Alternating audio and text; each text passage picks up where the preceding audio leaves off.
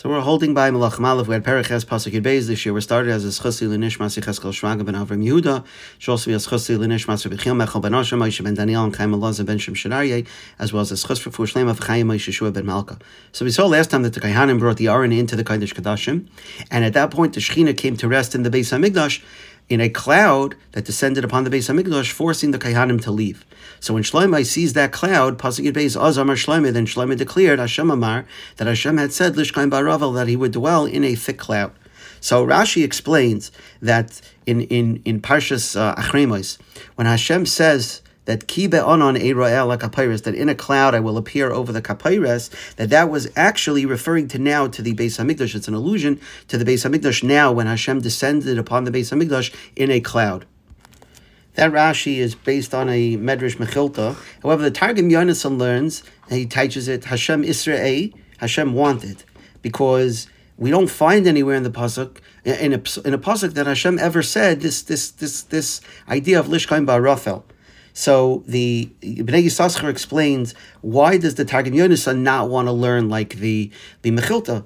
The, the Medrash. So the, the Bnei Yissaschar explains because the con- the context over there is actually referring to Ketaires. That's why he preferred to say that Hashem Amar means that Hashem's kavana was Hashem's desire.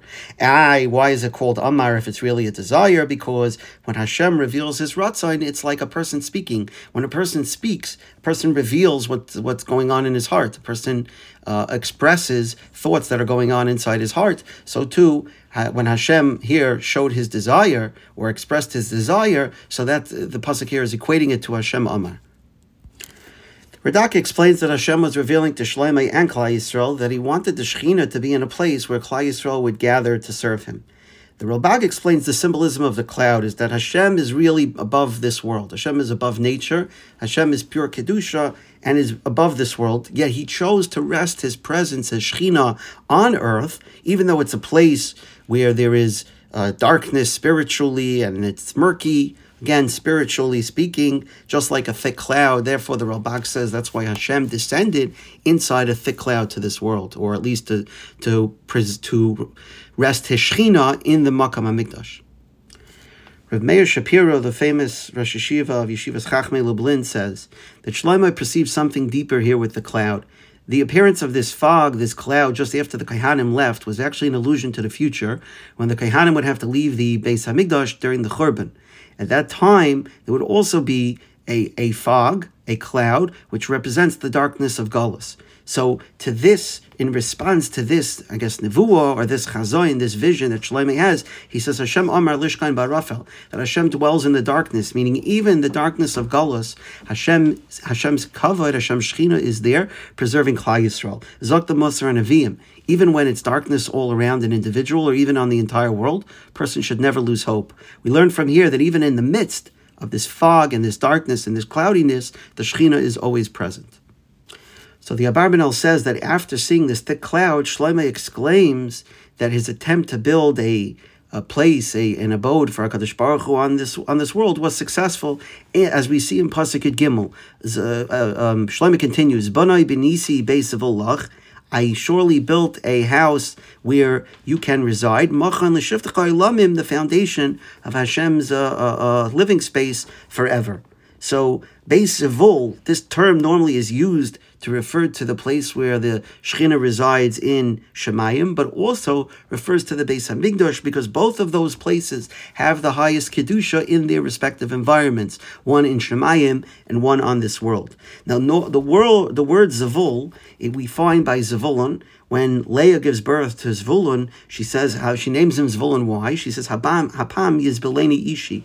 Now my husband will make his permanent home with me. So the word, the, the root, the Shirish Zion Vez Lamed is used to connote, to use to to refer to a permanent primary home. So Shlomo used this word to allude to the idea that everyone should know that Hashem's principal place on earth, the main place where the Shekhinah is going to reside, is is with the people where the people gather to serve HaKadosh Baruch Hu and where the people gather to be Mekadesh name, which was the Makam HaMikdash.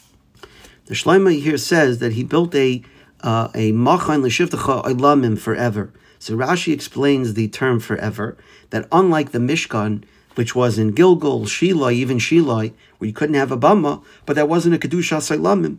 And certainly when the Mishkan was in Gilgal, Noiv, and Givoin, the the Kedusha did not stay. In other words, even though you may not have been able to have a Bama during those times, but once they were once Shiloh was destroyed, and certainly during the times of the other Mishkans, you were able to have a Bama. You were able to have the Shechina rest in other places, come down and, and offer Kabbanas in other places. But now that the Beis Hamikdash is built, you would not be able to bring a private Bama anywhere, and not only was it also during the time that the Beis Hamikdash was up, but from then permanently you were never allowed to build a bama anywhere else and bring a korban anywhere else outside of the azara of the Beis Hamikdash. The Radak explains the words Banai Binisi. Shlomo Melech knew that the main purpose of the Beis Hamikdash was to have a resting place for the Shekhinah. This is not something that Shlomo could do on his own, it, it, create this location. Rather, it was revealed to David during the years of the famine. And it was revealed to uh, and Shlomo knew that the Shekhinah resided there since when? Since the Akedah, when Yitzchak davened there, and this is also where Yaakov saw the Shar Shemayim in his dream. So Shlomo understood that this was already always prepared to be the resting place for the Shekhinah. So already had that Kedusha, was already designated. So Shlomo expressed this with the words Banai Binisi, meaning Banai, I built something that Banisi, that was all, it was already built. I built something that was already built, meaning it was already designated to be the Makam HaMikdash. Similarly, when Nebuchadnezzar says the Musar Nevi'im, when Nebuchadnezzar destroyed the Beis Hamikdash, the building was already quote unquote destroyed, meaning spiritually the Shekhinah already abandoned the place. It was already uh, uh, uh, uh, destroyed in terms of the Kedusha. It lost the Shekhinah from when Menashe put its Selim in the Heichel. So the words Bana Binisi refer to the fact that this place had already been designated previously. The Be'er Moshe explains that the double lashon of Bana Binisi refers to both the first and the second Beis Hamikdash. Each played a role in preparing the world for the ultimate Geula, which would come at the time of the third Beis Hamikdash, which would stand forever. Shlomo knew that at that time the world was not ready for a Beis Hamikdash that would last forever. The kedusha, the world was not ready for that level of kedusha. So, but the first and second Batei Mikdashis were preparations for that awesome kedusha that will come at the time of the third Beis Hamikdash, which will ultimately last forever. So, Bana Binisi is a reference to the first Beis Hamikdash, which laid the groundwork for the second Beis Hamikdash, which ultimately would lead to the final Geula and the third Beis Hamikdash. Chassam Sofer learns a little differently. The Chassam Sofer says that when Shlomo saw that the Kehanim were not able to bear where the Makam HaMikdash was, he understood that the level of Kedusha was so intense that he says, Beisavol, Bana Benisi Beisavol.